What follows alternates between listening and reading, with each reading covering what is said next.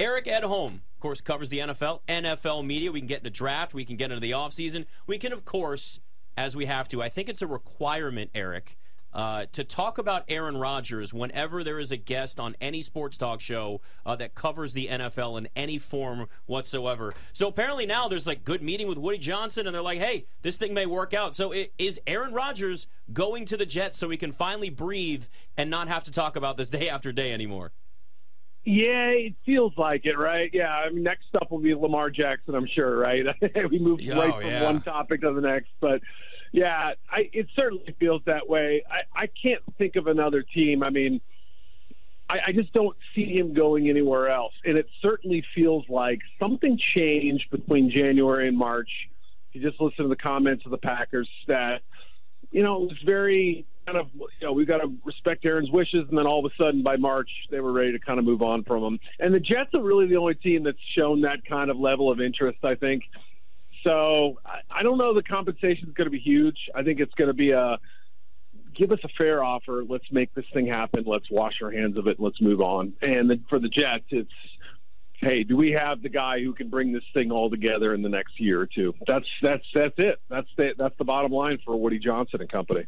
And Eric, it's going to be crazy because like the NFC North, there were a couple years here and there, you know, like Chicago year one with Matt Nagy, or a couple times with Lovie Smith, or Minnesota this year. Yeah. But I mean, the Packers have pretty much run the division since Brett Favre. So now you're looking at the Lions as the favorites actually at BetMGM to win the division.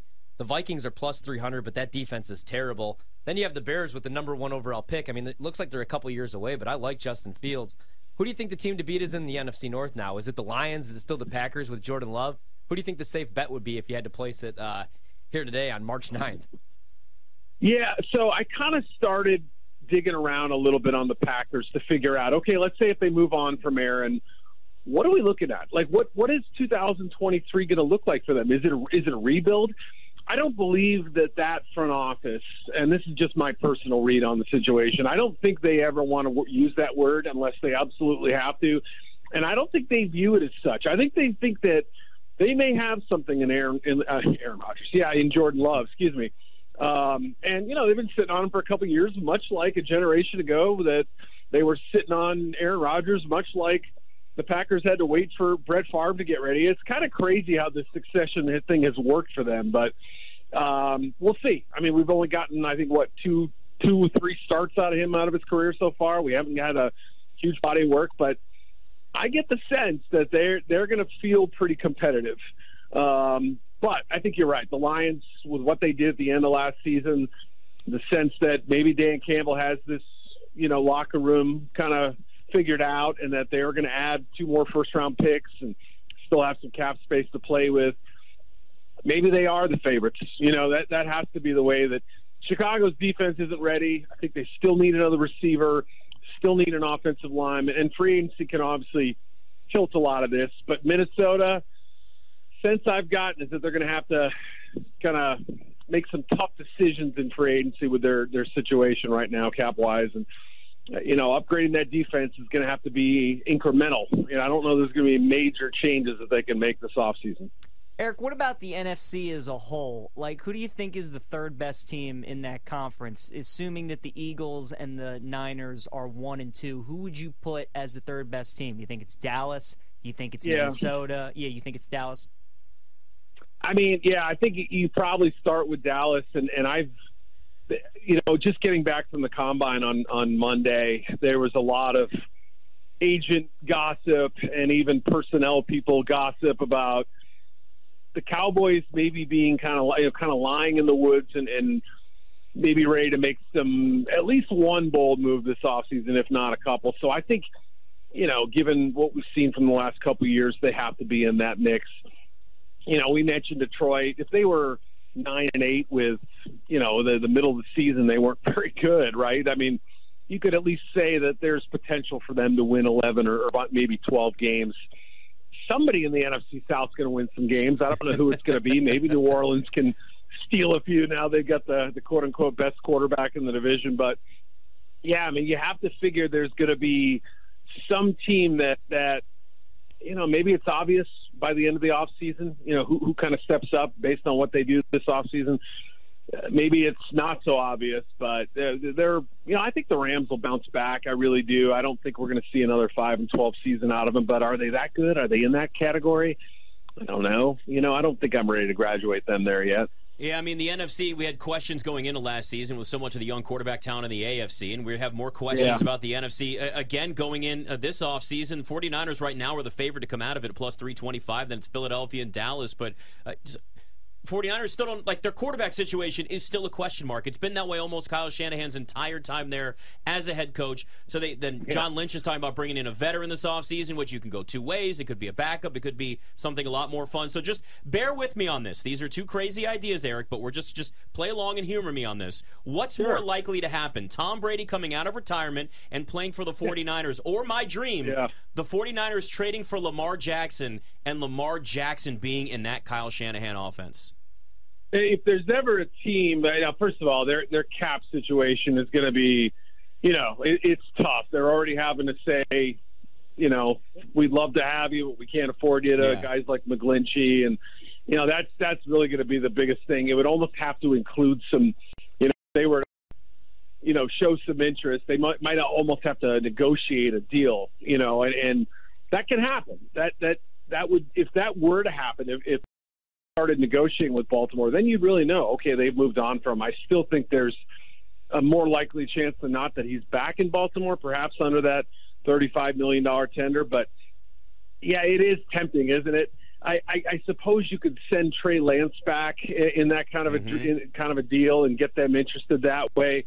Uh, but it would have to include a lot more salary wise or salary cuts too. I think, but I, it certainly would be fascinating. I don't think Lamar would be exactly what you would sort of pinpoint as a Kyle Shanahan quarterback, but I'm sure he could make it work. Oh, right? yeah, yeah. You take a former MVP and uh, you know put him, give him some different looks. Maybe it ends up working out beautifully. But yeah, the, the Brady stuff, I knew this was going to happen. I just I said this whole like I'm done, done, done. I don't know. I think there's still going to be people who talk about it whether it's real or not, whether Brady has any itch or not. I don't know. I, I can't. I only give it about a two percent chance, I'd say, but I'm, I'm not. I'm not at zero yet. I, I, listen. I love the craziness, but like when you talk about Lamar Jackson and that offense, I, I think back to RG three. I saw it here in DC in 2012 when Kyle Shanahan was the offensive coordinator. So I'm picturing that like even better. So I know it's a pipe dream. Both of them are, but sometimes you got to root for chaos, man. That would make that 49ers team pretty much unstoppable.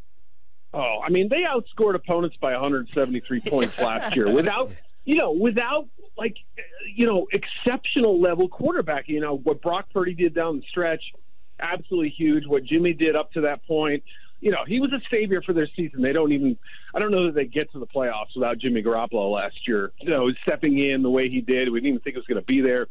So yeah, if you put. uh that offense with a race car quarterback, you know, with somebody who can make that thing go, you know, with the uncertainty around Purdy, you know, the the, the lack of, I don't know, there's just a lack of public overconfidence about Lance right now. Like you don't feel like they're they're totally sold on him, which is obviously a tough place to be when you when you trade uh, you know essentially three first rounders to go get him. So it, it's such a weird situation that part of me thinks they have to do something. Well, they have to get a, a June quarterback, somebody who can play in OTAs, right? Yeah. But I don't know what what what what's going to happen there, but it, it does feel like the Trey Lance thing is becoming a little awkward. Eric, I think everybody's more excited for next year's quarterback class with Drake Maye and most likely Caleb Williams going number one overall. But which quarterback do you think sure. has the highest ceiling? We keep hearing about Anthony Richardson. I like C.J. Stroud. If Bryce is an inch or two taller, I probably like him a little bit more, but I still do. Uh, who do you who do you like the best this year's draft out of the quarterbacks? Yeah, I know. You, you got you got our, uh, us draft guys down cold. Like we loved already talking about next year's draft. Like we're not even to April yet, and I'm ready to talk about the 2025 yeah. guys at this point. But yeah, I think the you know the Richardson hype is real. You know, it wasn't just based on his workout.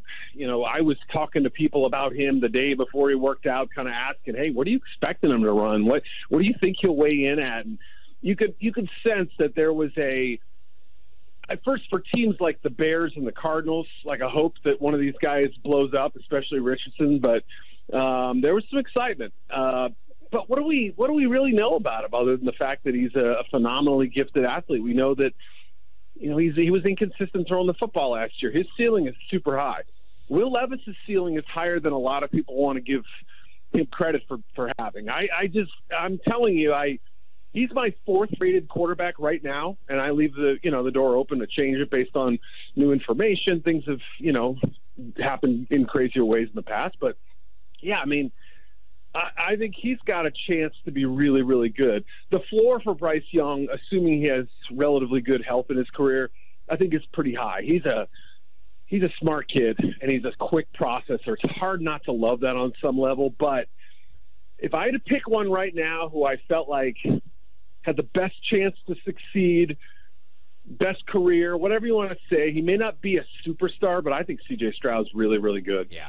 And I think, you know, he gets a little bit lost in the shuffle here with, with the excitement of Richardson and Levis and, you know, the, the, the talk about Young as the number one pick and all that.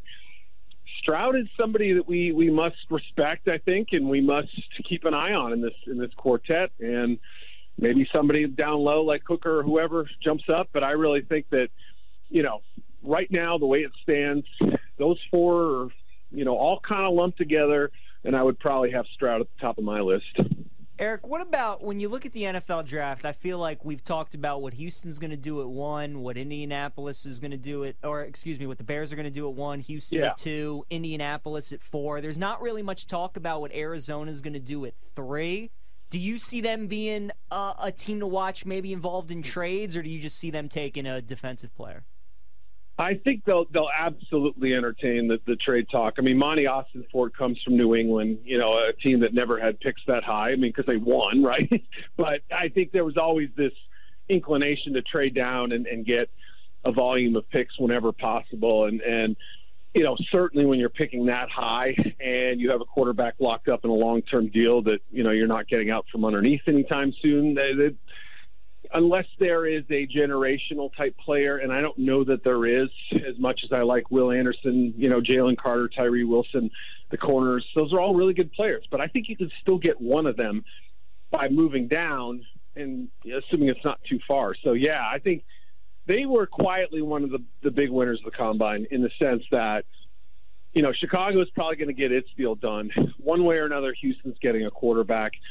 Um, you know, somebody I think is going to fall for for Richardson, or at least you know feel the sense that they need to move up into that range to get ahead of maybe Indiana uh, Indianapolis at four if they don't move up.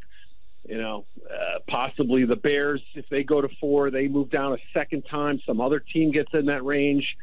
You never know, but I really think that three spot is going to going to be not only for sale, but I think something will happen there. So yeah, that's a great opportunity for them and they quietly need a lot of stuff. You know, their their first round picks have been sort of hit or miss. Uh, you know, just got the quarterback situation, brand new head coach Jonathan Gannon, who I don't think comes in with the strongest resume of, of all the new coaches. So there, there's a lot to sort out there. And DeAndre Hopkins can be traded. J.J. Watt retire. There's, you know, I think trading down is their their number one preferred option and I think there should be some action on that pick. Yeah, this could be a wild draft with a ton of moves last minute, and you got young quarterbacks. I mean, we go from this March Madness drama to the NFL draft drama. I love it this time of year. Yeah. It's so great. Eric Edholm, we love having you on. Thanks for coming on with us, man. All right, have a great night. See ya.